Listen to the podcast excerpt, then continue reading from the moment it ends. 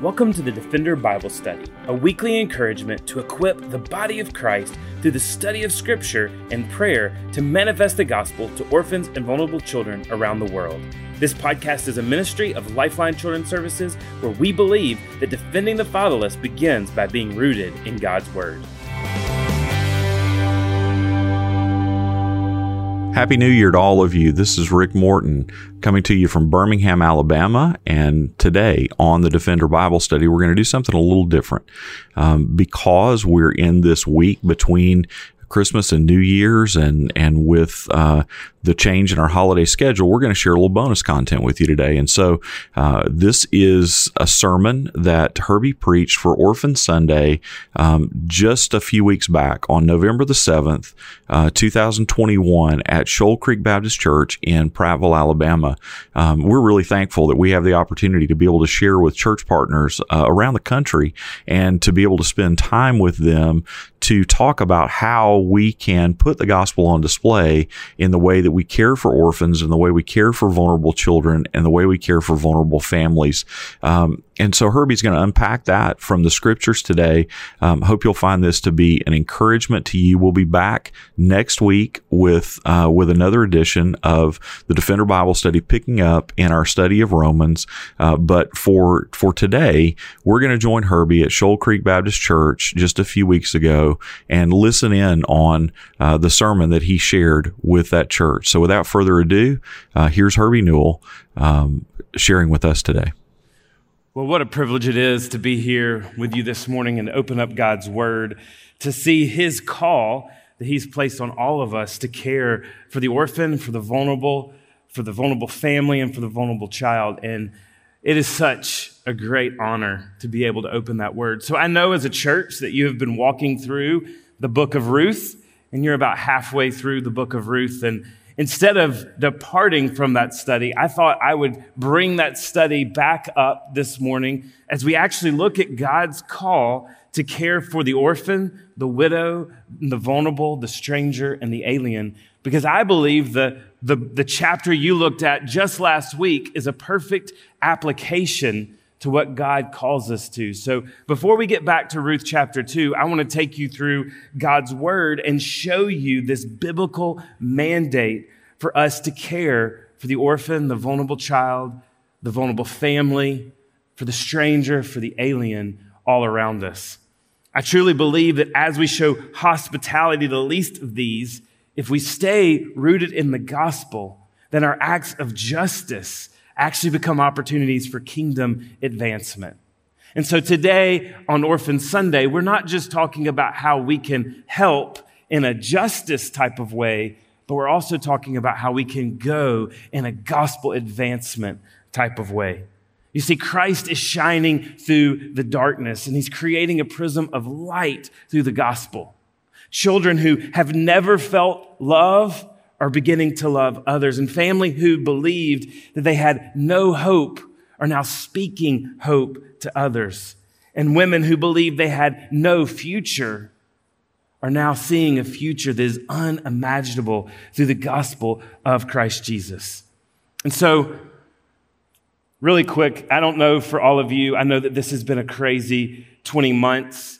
We're in the midst, I guess, still of a global pandemic, and it's changed life and it's changed different attitudes and, and ways that we go around. And for many of you, you may have done things during the last 20 months that, that were kind of out of your comfort zone. And for us as a family, we decided to adopt a dog. And so we actually are one of those folks with the COVID dog. And we thought about it, we prayed about it.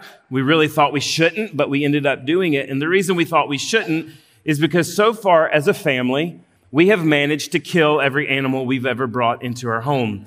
We've actually, no joke, killed nine betta fish. Betta fish you're not supposed to kill. We found the way to kill all nine of them and in dramatic fashion. Even cardiac arrest in the middle of dinner of one betta fish after we'd had it for three days. So we thought it'd be a good idea to bring on a dog. I am the, the prototypical dad. One day, my kids call me, they're home alone. My 16 year old is taking care of his sisters, and he says, Dad, I think something is wrong. The dog's name is Bear, with Bear. And so he FaceTimes me, and proto, I mean, just typical dad response. he'll be fine. Just let him walk it off. You know, he'll be fine. My wife happens to come home by God's grace for the dog and realizes the dog is not okay, takes the dog to the vet. The dog has a collapsed lung. That's not cheap, by the way. So this COVID dog now is, is really starting to cost us something. But my kids are in complete and total meltdown that the dog is going to die. And so I did something that I said I would never do, which is spend money to save the life of an animal. I saved the life of this animal. Six months later, he decides to swallow a magnet. By the way, that's not good for dogs. So he has now had two surgeries now to take out this magnet. And yes, the dog is not finished. Some, about a month ago, he ate a plum pit. By the way, those are toxic to dogs. And so we have almost killed this dog now three times. But what I've seen is my kids every single time be brought to tears, be brought to just agony over this dog. And, and what I've realized through our horrible, wretched opportunities with animals is that my kids are able to love nine little betta fish and a 14 pound dog with everything that they can muster because they have received love. You see, we know how to love others. We know how to love other people because we have been shown love. And this morning, church, what I want us to see is if you are in Christ, you have been shown incredible love. You've been shown the love of a father who, while you were sinners, died for you. And in turn, we're now called to show that love to the world. We're now shown, called to show that love to the vulnerable, to the hurting, to the weak, to the stranger, to the alien, to the widow, and to the orphan. And so, beloved, I want this morning for us to see through God's word how we can show that powerful love to the 141 million orphans around the world and how we can show that powerful love to the almost half a million kids in U.S. foster care. And how even this year we can show love to the over 3 million women who will seek abortion in their time of need. We have the love of Christ and we must show it and display it to the world. I love what Matt Chandler, pastor of the Village Church in Dallas, Texas, says. He says, to fill empty bellies, to build shelters for the homeless, and to put silver and gold in the cups of beggars without any concern for the eternal nature of their souls is an exercise of futility. Our hope should always be the gospel. Our hope should always be that people would hear, understand, and come to know God in a powerful way. Sharing the gospel is the sharp edge of mission. If we lose that, we lose real mission. If we lose evangelism, we may as well be the Peace Corps, helping people in the here and now, but not giving two cents if they go to hell. Let's not create a mission that makes us feel better about ourselves and doesn't solve anything in regard to the deepest hurts of humanity.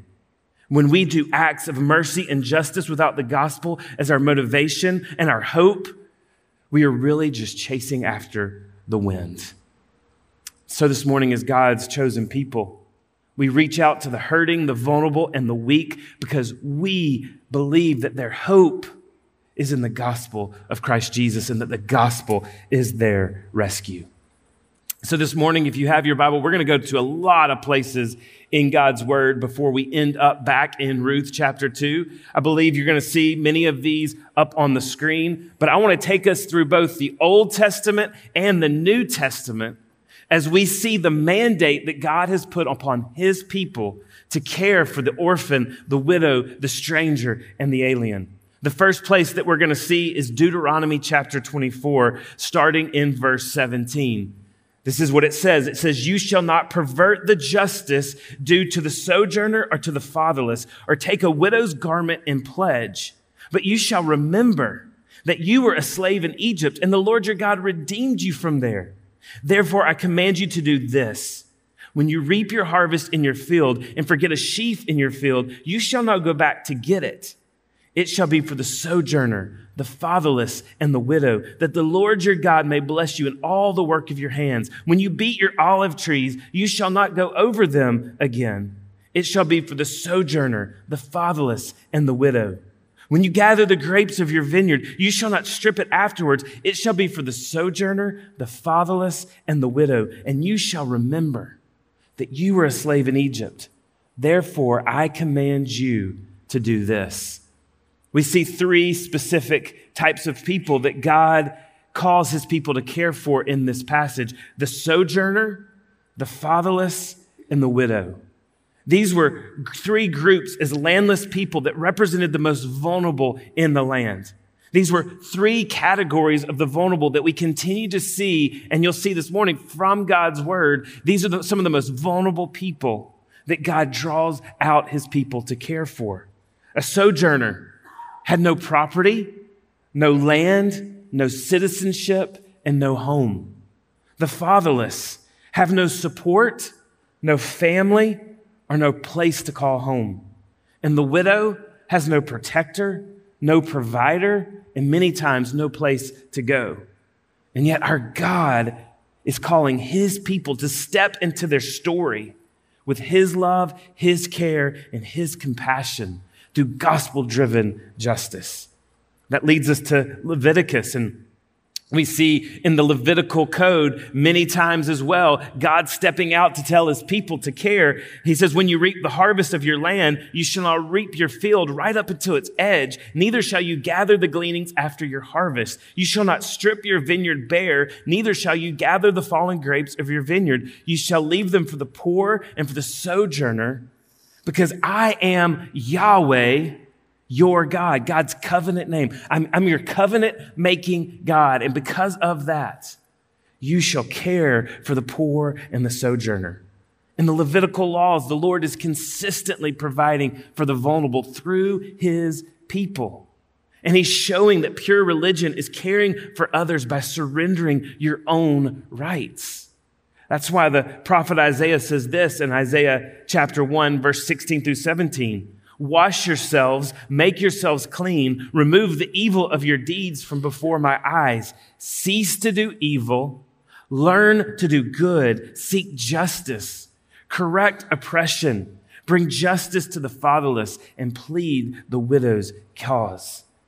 Isaiah is showing people that the way back to him is turning from their own pride, arrogance, and demands and caring for the vulnerable image bearers. When we care for the vulnerable, we begin to think less about ourselves and more about the Lord. And ultimately, as we will see next, when we show this level of care, we're actually mimicking the care that the Father has for us and has for the vulnerable and has for his people. Psalm chapter 146, starting in verse 5. It says, Blessed is he whose help is the God of Jacob, whose hope is in the Lord, his covenant name, his God, who made heaven and earth and the sea and all that is in them, who keeps faith forever, who executes justice for the oppressed, who gives food to the hungry. The Lord sets the prisoners free. The Lord opens the eyes of the blind. The Lord lifts up those who are bowed down. The Lord loves the righteous. The Lord watches over the sojourners. He upholds the widow and the fatherless, but the way of the wicked he brings to ruin. We see in the Old Testament that the people were fatherless and the Lord makes them a family through Abraham. They were strangers and he gives them a land. They were without a husband and the Lord becomes their husband. And that is the theology of adoption, the mandate to care for orphans that we see in the Old Testament. But it continues in the New Testament as well. As we see that we were strangers and God gives us his presence through Jesus. We were orphans and we were adopted through the gospel of Christ Jesus. We were widows and yet we have now become the bride of Christ. Do you see how, even in the Old Testament, when God told his people through the law to care for this triad, the stranger, the fatherless, and the widow, that he was really showing us a picture of his redemption? That he would be the one that would bring us into a homeland, that he would be the one that would adopt us, and that he would be the one that would create us into his bride. Brothers and sisters, the reason that we care for the vulnerable, the reason that we care for the orphan, the reason that we care for the fatherless is because we're showing a picture of the gospel. When we do so, we're putting a taste of the gospel on the lips of the vulnerable.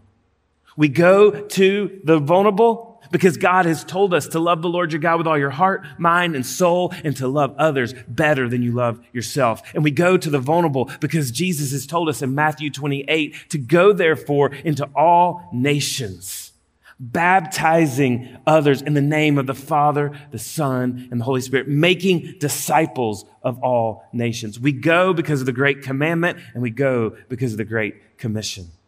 And that leads us to what we see in the New Testament about our mandate to care. First, we see in Galatians chapter 4, but when the fullness of time had come, God sent forth his son, born of a woman, born under the law, to redeem those who were under the law, so that we might receive adoption as sons. And because you are sons, God has sent the spirit of his son into our hearts, crying, Abba, Father. So you are no longer a slave, but a son, of a son, that an heir through God. Brothers and sisters, if you are in Christ, you have access to the author, sustainer, and creator of the universe. Why? Because he's your daddy. Several years ago, actually, sweet Emily and I got to go to the White House. And I had the opportunity to go to be a meeting with the President Trump's Domestic Policy Council to talk about foster care in the United States. And we had to go through all types of, uh, of screenings to be able to even be invited to go in. We had to give our social security number, our blood type, our bank accounts. I mean, it, it felt like truly everything that we had to give. And because they wanted to make sure that we were going to be safe to have access into the West Wing of the White House. And I remember going through the security system and the doors are literally a foot thick, and it makes TSA screenings at the airports look like a joke. But the crazy thing about the White House that I had never experienced is on the other side of the screening, there's no one there. Like for a moment, you have complete access. And, and I kind of felt like a goober from Alabama as I'm going around. I got no idea where to go.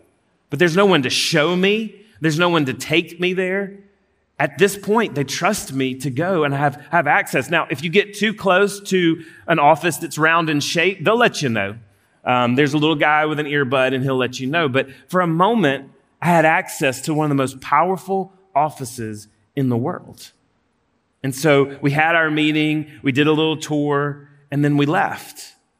But here's the thing once we left, if I had decided, you know what, there was one more thing I wanted to do, I couldn't just knock on the door and be granted access again. I was invited for a certain moment and for a certain time, and for that moment I had access. And, brothers and sisters, here's the deal. If you are a follower of Christ, because of your adoption in Christ, you have access to the author, creator, and the sustainer of the universe. And it's not just for a glimmer or for a second, but it's for all eternity. Amen. You are a child of God, and he is your father and you have access. And so I ask, we need to be praying. We need to be on our knees before our father on behalf of others, on behalf of the gospel going forth, and on behalf of our care for the vulnerable. We are the children of God. And, and so we have his presence and we have intimacy. As it says, we could cry out, Abba, Daddy, Father, to the God of the world. And then Romans continues this when it says all who are led by the Spirit of God are sons of God. For you did not receive the spirit of slavery to fall back again into fear, but you have received the spirit of adoption as sons, by whom we cry out, Abba, Father. The Spirit Himself bears witness with our spirit that we are children of God. And if children, then heirs, heirs of God, and fellow heirs with Christ, provided we suffer with Him in order that we may also be glorified with Him. Now, sisters, we read both of these passages and it says, You're sons of God.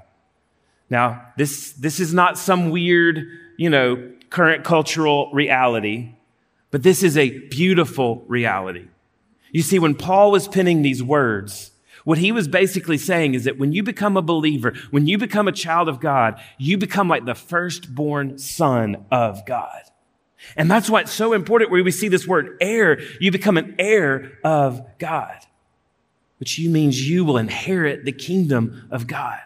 The reason we can have such hope as believers is because we know that one day we will inherit the kingdom of God and we will be with God. We will, we are inheritance. We have an inheritance that is imperishable, that is unpenetratable because we have been adopted legally by our Father and we are seen as firstborn sons of God. And so we mimic the Father's love. And then the passage in the New Testament that so many people go to when it comes to our mandate and call to care is James chapter 1, verse 27.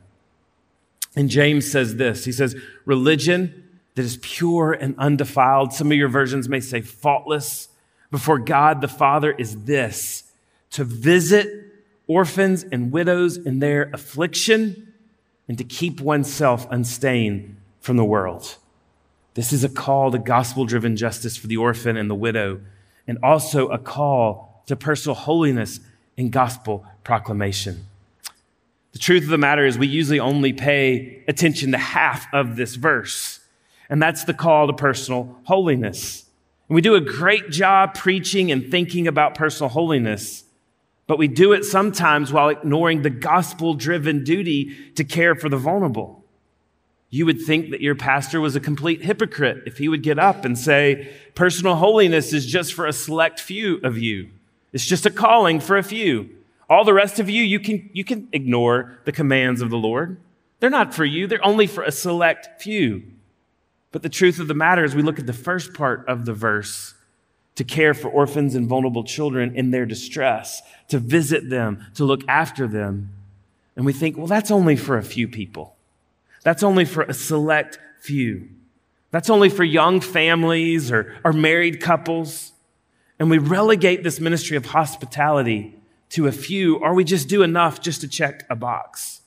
And so I want us to look quickly at this command from Jesus and from James and what it really means. I don't want us to ignore the personal holiness, but I want us to see what does it mean to visit or to look after? Because I'm not going to lie, when I first started at Lifeline and I saw James 127, I kind of had my own version. And I thought, oh, this means, you know, we're to adopt, we're to foster. But that's, that, this word is actually so much richer than just to adopt or to foster, to visit, to look after.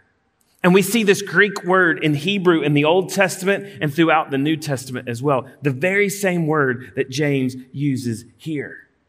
We see that a religion that our God accepts as pure and faultless is to go after orphans and vulnerable children and, and not just visit them, but to take ownership and responsibility for their needs, to have a deep concern.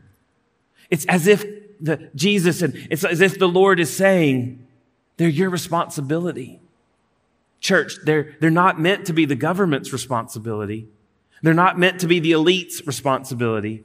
They're not meant to be humanitarians' responsibility, but church, they're meant to be your responsibility. And that this is the type of religion that God our Father accepts. So I want us to see first in Genesis, Genesis chapter 50, verse 24 through 25. We see the same word twice in this passage. Joseph says to his brothers, he's, he's about to die. He says, I'm about to get, die, but God, and here's the verse, will visit you and will bring you up out of this land to the land that he swore to Abraham, to Isaac, and to Jacob. Then Joseph made the sons of Israel swear, God will surely visit you and you shall carry up my bones from here. Joseph, at the end of his life, was assuring the people that God would come and take care of his people. Again, this wasn't a simple like visit. God wasn't just going to come in and say, "Well, hi, how you doing?" Right? He wasn't just going to come over for a meal, but he was coming to actually care for his people and to rescue his people, to bring them up out of the land and up out of slavery and bring them into a promised land. God's going to come to you. He's going to look after you and he's going to take responsibility for your needs. He is going to care with you with a deep concern.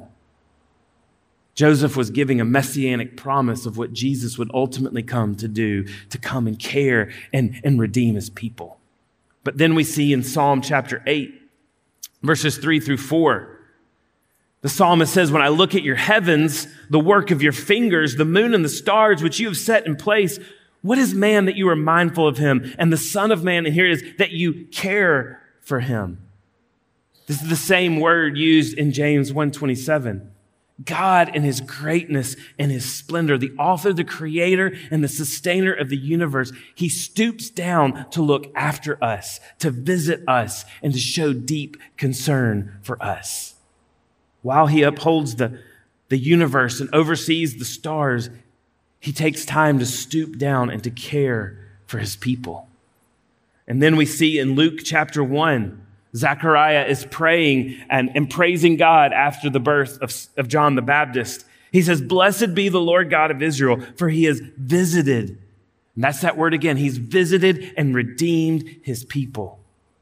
This is Zechariah giving praise to God for the birth of his son, John the Baptist. Literally, the Lord came in the form of Jesus to visit, to care, and to redeem his people. Zechariah is through a blessing and through a prayer, preparing the way for his son, John, who would prepare the way for Jesus, who would come and redeem his people. What John would physically prepare, Jesus would come and would settle once and for all. And then lastly, we look at Matthew chapter 25. Verses 36 and 43 are two contrary verses of either side of the, the famous parable of the goats and the sheep. Those who did unto the least of these inherited the kingdom of God, and those who did not do to the least of these were separated from the presence of God. And we see this word pop up again. Verse 36 I was naked and you clothed me. I was sick and you visited me. I was in prison and you came to me. Verse 43 says, I was a stranger and you did not welcome me. I was naked and you did not clothe me. I was sick and in prison and you, and this is the opposite of the word, you did not care for me. Come to me, visit me, take responsibility for me. This one word from the Old Testament and the New Testament is teaching us that God in his character is concerned after looking after his people and coming to his people and caring for them. And God, through James, is telling us that religion that is true, that is faultless, that is pure, is religion that goes to the neediest, the orphan, and the widow and cares for them, takes responsibility for them, and ultimately points them to the God that can redeem them and make them whole. So, beloved, the opposite of true religion is a religion that ignores, forgets, and neglects those who are needy, sick, hungry, poor, stranger, orphan, and the widow. So I want to ask us this morning do we have a true religion or do we have a false religion? God gives this mandate to his people to care. But like you've been walking through the book of Ruth, he gives us a beautiful application. You know, a lot of times God gives commands, but we don't actually see an application through His Word of how to follow that command. But what I want us to see as we close this morning in Ruth, the book that you've been walking through and will continue to walk through, is that God gives us an application of what this looks like. He says, I want you to care for the stranger. I want you to care for the, the fatherless, and I want you to care for the widow, and I'm going to show you what this looks like. And in Ruth chapter 2, we see Boaz. We see him demonstrate Deuteronomy chapter 24. We see him demonstrate the care for the vulnerable that we see in the Levitical passages. We see him demonstrate James 1 27 as he cares for Ruth. You've been walking through Ruth, and so I know you're familiar that the Moabites and the Israelites completely hated each other right? We think Alabama and Auburn is a fierce rivalry. It ain't nothing compared to the Moabites and the Israelites. If you've ever been to the country of India, don't say anything about Pakistan. They literally can't stand each other. This is like the Palestinians and the Israelites right now today in Jerusalem and the Gaza Strip. It is complete and utter anathema to be for the opposite people group. And that's what we walk into. And so the interesting thing about Ruth, as she stumbles into Ruth chapter 2, is that literally she's a stranger alien. She's left her homeland. She's left everything that she's known to go with her mother in law, which, by the way, I'm sure y'all talked about that. But how many people would follow their mother in law, right? I mean, that's just, that's crazy right there, right? Many people want to do everything they can to avoid their mother in law. And Ruth is going, no, no, no, I'm going to leave everything I know to go with my mother in law. So that's already crazy. So she's a stranger and she's an alien. Obviously, you know her husband has passed away, so she's a widow. But then functionally, she's also an orphan. Because there was so much hatred between the Moabites and the Israelites to walk and go with her mother in law. If even married an Israelite man as a Moabite, her family would have completely denied her and pretty much said, Don't ever come back. Probably the reason she was following her mother in law is because she knew she couldn't go back home because she was now an orphan. And so here, a stranger alien, a fatherless orphan, and a widow comes into the field of Boaz. And as I'm sure you know, this is narrated, and so we see things that Ruth doesn't see. We see the hand of God that Ruth is walking along. But look at the care of Boaz for this stranger alien, this orphan, and this widow. Starting in Ruth chapter 2, verse 1. It says, Now Naomi had a relative of her husband, a worthy man of the clan of Elimelech, whose name was Boaz. And Ruth the Moabite said to Naomi, Let me go to the field and glean among the ears of grain after him, in whose sight I shall find favor. And she said to her, Go, my daughter. So she set out and went and gleaned in the field after the reapers. And she happened to come to the part of the field belonging to Boaz, who was the, the clan of Elimelech. Don't you love how scripture says she happened to come? By the hand of God, she comes to the field of Boaz. Verse 4 And behold, Boaz came from Bethlehem, and he said to the reapers, The Lord be with you. And they answered, The Lord bless you. Then Boaz said to his young man, who was in charge of his reapers, Whose young woman is this? And the servant who was in charge of the reapers answers, She's the young Moabite woman who came back with Naomi from the country of Moab. She said, Please let me glean and gather among the sheaves after the reapers. So she came and she has continued from early morning until now, except for a short rest. Then Boaz said to Ruth, Now listen, my daughter, do not go glean in another field or leave this one but keep close to my young women. Let your eyes be on the field that they are reaping and go after them. Have I not charged the young men not to touch you? And when you are thirsty, go to the vessels and drink what the young men have drawn. And then she fell on her face, bowing to the ground, and said to him, Why have I found favor in your eyes that you should take notice of me? Do you see that? Take notice, the same word we saw in James 127, that you should take notice of me since I am a foreigner. But Boaz answered her, all that you have done for your mother in law since the death of your husband has been fully told to me, and how you left your father and mother and your native land and come to a people that you did not know before. The Lord repay you for what you have done, and a full reward be given you by the Lord, the God of Israel, under whose wings you have come to take refuge. Do you see the gospel advancement of Boaz? This is not about me, this is about the Lord who brought you to my fields and whose wings and whose shadow of the wings you are now under. Verse 13, then she said, I have found favor in your eyes, my Lord, for you have comforted me and spoken kindly to your servant, though I am not one of your servants. And at mealtime, Boaz said to her, Come here and eat some bread and dip your morsels in the wine. So she sat beside the reapers, and he passed to her roasted grain, and she ate until she was satisfied, and she had some left over. When she rose to glean, Boaz instructed his young men, saying, Let her glean even among the sheaves and do not reproach her. In other words, don't just let her pick over the leftovers. But if she starts picking the good stuff, like don't rebuke her, but let her do it. And also pull out from the bundles for her and leave it for her to glean and do not rebuke her. So she gleaned in the field until evening, and then she beat out what she had gleaned, and it was about an ephah of barley. And she took it up to the city to her mother in law, saw what she had gleaned, and she also brought out and gave her food she had left over after being satisfied. God is gracious here to give us a picture of what it means to care for the vulnerable. But in the application here, we see two things. We see number one, how we are to care, but we also see how as we care, we're really showing the Father's care for us and for his children. What a beautiful example of following the commands of God, but also mimicking the gospel of Christ Jesus. So I want us to see quickly six commands that we see, and we see the application of those commands here in Ruth chapter 2. The first thing we see is we are to take notice of orphans. Verse 5 of, of Ruth chapter 2, Boaz says to his young men, and he takes notice of Ruth, he says, Whose young woman is this? And then in verse 8, he comes up to Ruth and he says, Don't go to another field or leave this one, but stay close. Boaz takes notice of Ruth.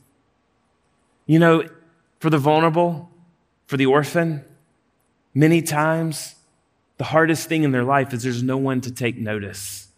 There's no one to see them. They, they live in a world that feels vacant. They live in a world where they're maybe going from one place to another. They live in a world where no one sees what they do. I remember the first time I went to China into an orphanage, and I, I went into one of the largest orphanages in all of China. About 3,500 kids at the time were in this orphanage. And I remember what I thought was going to happen was I was going to go and my senses would be overwhelmed because all of these kids, 3,500 kids, would be going crazy. And it would be one of the loudest places I had ever been. But what shocked me was that the sound that I heard in this orphanage was silence. These kids had lost their voice because when they cried, no one came. And our God is asking us to take notice. But in the same way, we take notice because the Lord took notice of us. That while we were yet sinners, that while we were outcasts, Christ died.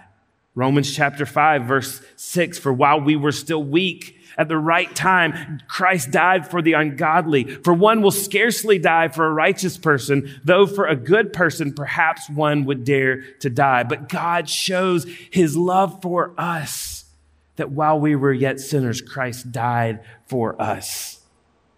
You see, we take notice of orphans because we've been taken notice of by God. But the second thing of application that we see from this passage is that we provide for orphans. Boaz takes care of Ruth's needs for her food, for her shelter, for her clothing, and for her essentials. Verse 8 says, Boaz says to her, Now listen, my daughter, don't go to another field or leave this one, but stay close to me. He goes on to tell her, I, I, I will take care of your needs. Let your eyes be on the field have I not charged my young men not to touch you? And when you are thirsty, go to the vessels and drink what the young men have drawn. Boaz isn't reluctant in his care of Ruth, but he's extravagant. Even telling his young men not to rebuke her and to actually take some out of what they have, have gleaned and leave it on the ground for her. I want to ask us are we making our fields available? Are we making our resources available in the same way for the sojourner, the fatherless, and the widow? God has so richly provided for us. Are we providing reluctantly and out of compulsion or out of joy, out of service before the Lord? Matthew chapter 6, verse 25 to 24, it tells us that God cares for our needs. The verse says, Oh, you of little faith. Why are you anxious, saying, What will we eat, or what shall we drink, or what shall we wear? But don't you know that your heavenly Father provides every single one of these? So seek first the kingdom of God and his righteousness, and all these things will be added to you. Therefore, do not be anxious about tomorrow, for tomorrow will be anxious about itself. Sufficient is the day for its own trouble. In the same way that we care and provide extravagantly, our God has cared for us extravagantly. And so as we care, as we, as we provide for the orphan, our God provides for us. But then the third part of application we see is that Boaz affirms and blesses Ruth. And in the same way, we should affirm and bless the vulnerable.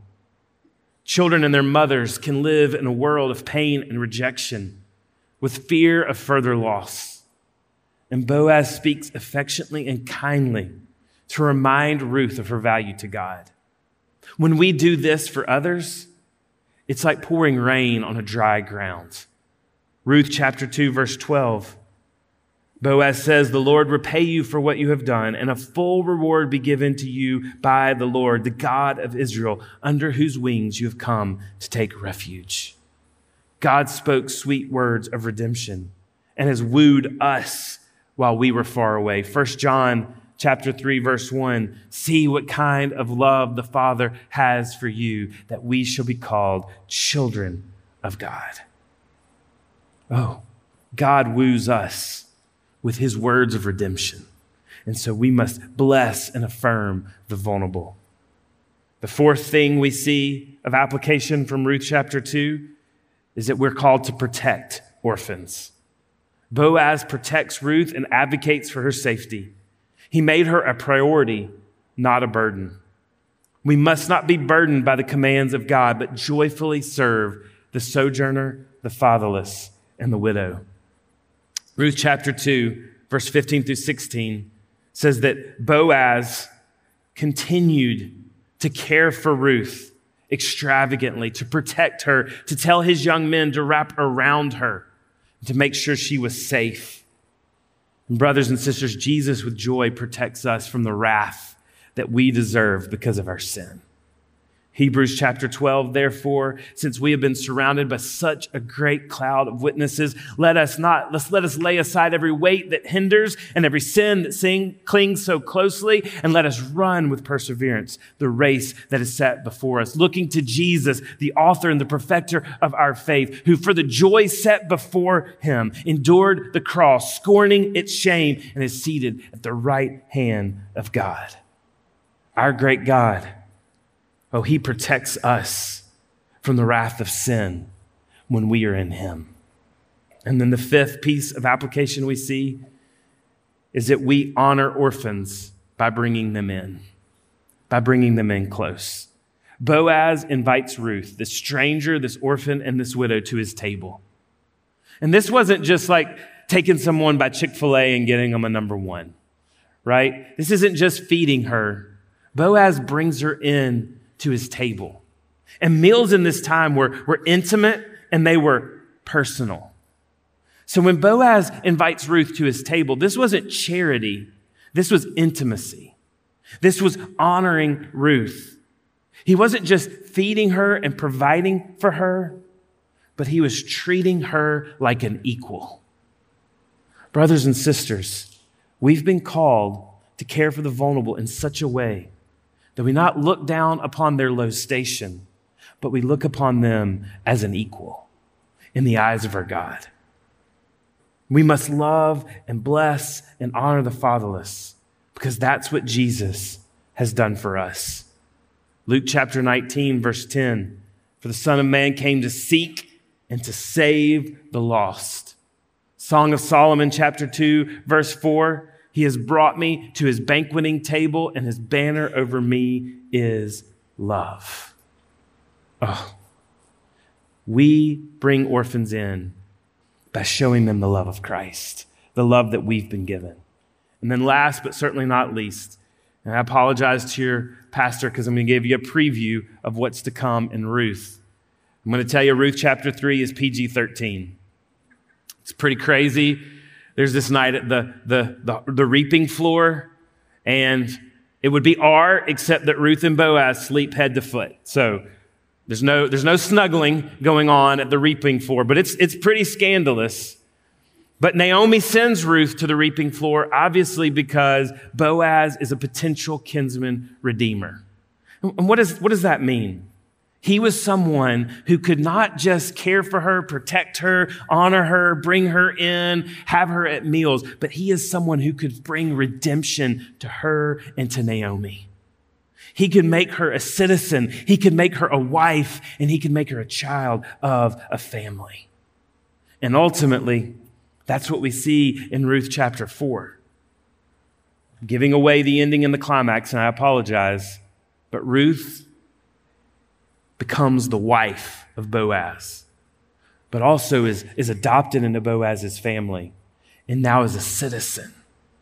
And ultimately, God is calling some of us to adopt and to foster in such a way that a child becomes a part of a family, a part of our name and our heritage, and has opportunity for immense hope for a future. And beloved, we do this because ultimately this is what Jesus Christ, the greatest kinsman redeemer, has done for us. As the psalmist says in Psalm 68, 5 through 6, God is the father of the fatherless and the protector of the widows. He sets the solitary in families and he leads, he leads out the neglected to prosperity. In Isaiah 58, verses 9 through 10. Then you shall call and the Lord will answer. You shall cry and he will say, Here I am. If you take away the yoke from your midst, the pointing of your finger and the speaking, speaking of wickedness, if you pour yourself out for the hungry and satisfy the desire of the afflicted, you shall see your light rise in the darkness and your gloom as the noonday. And the Lord will guide you continually and satisfy your desire in scorched places and make your bones strong. And you shall be like a watered garden, like a spring of water whose waters do not fail. The gospel shows believers that we are not rescuers of these children, but we are those who've been rescued by Christ. And so we go. We go to care for the fatherless. We go to care for the widow and the stranger. Five quick things as a church, practically speaking, that you can do. One, and I hear of it already adoption ministry helping families explore adoption, supporting families before, during, and after adoption, and helping families fund their adoption. We can all be called to adoption ministry. The second is foster care ministry, recruiting and training foster families, recruiting and training respite families, and families to take foster care placements by prayer, acts of service, and pointing to the promises of God. We can minister to the government and the government system just like you are caring for DHR and their room. There's so many things we can do through foster care ministry. Strategic orphan care. As we go to the nations, we can look and care for the 141 million orphans around the world. We can teach them life skills and job skills and lean into them where they are.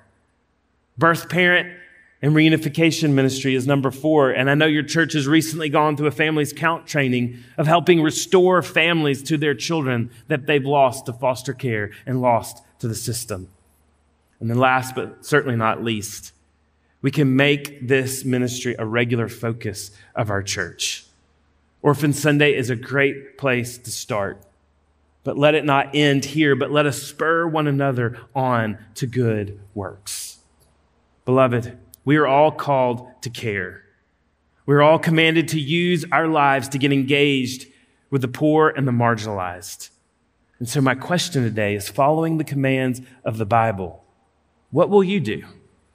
What will be your next step? And for some of you, that next step may be you've heard about a kinsman redeemer. You've heard about a God that'll adopt you, and you're sitting there realizing, you don't know that adoptive love. Maybe you've had head knowledge of the Bible, you've, you've heard the stories, but you don't know what it really means to be a child of God. Just a minute after I pray, some of your pastors are going to be here at the front. And I want to invite you. You can't give away love that you do not have. And so, if you've never experienced the adopted love of Christ, let today on Orphan Sunday be the day that you, as a spiritual orphan, finally find a forever family, the family of God. And not only would this be a great day to join the family of God, but what a great church to disciple you and to help you grow to know what it means to be a child of God. Let's pray. And if you want to come to know what it means to be a child of God, come and see one of your ministers up front. Let's pray. Father God, I thank you so much for your word, how rich and how vibrant your word is. Lord, you have called us as your children to go and to mimic your care for us, to the orphan, to the, the vulnerable, to the alien, and to the widow.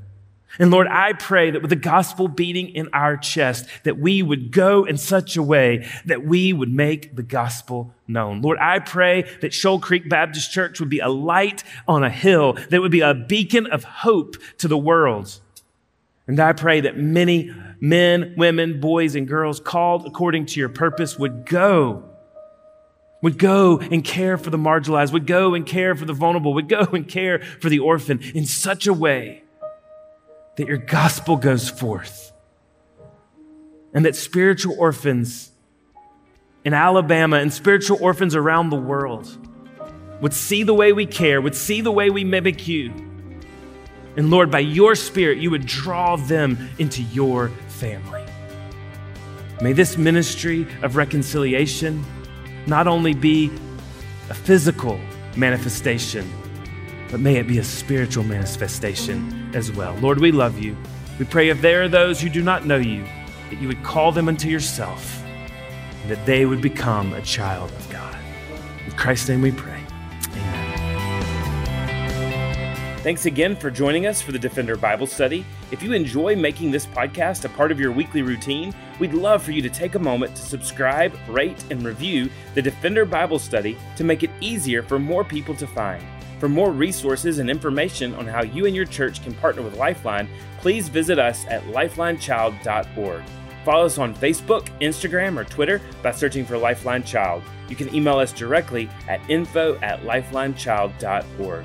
We look forward to seeing you again next week for the Defender Bible Study.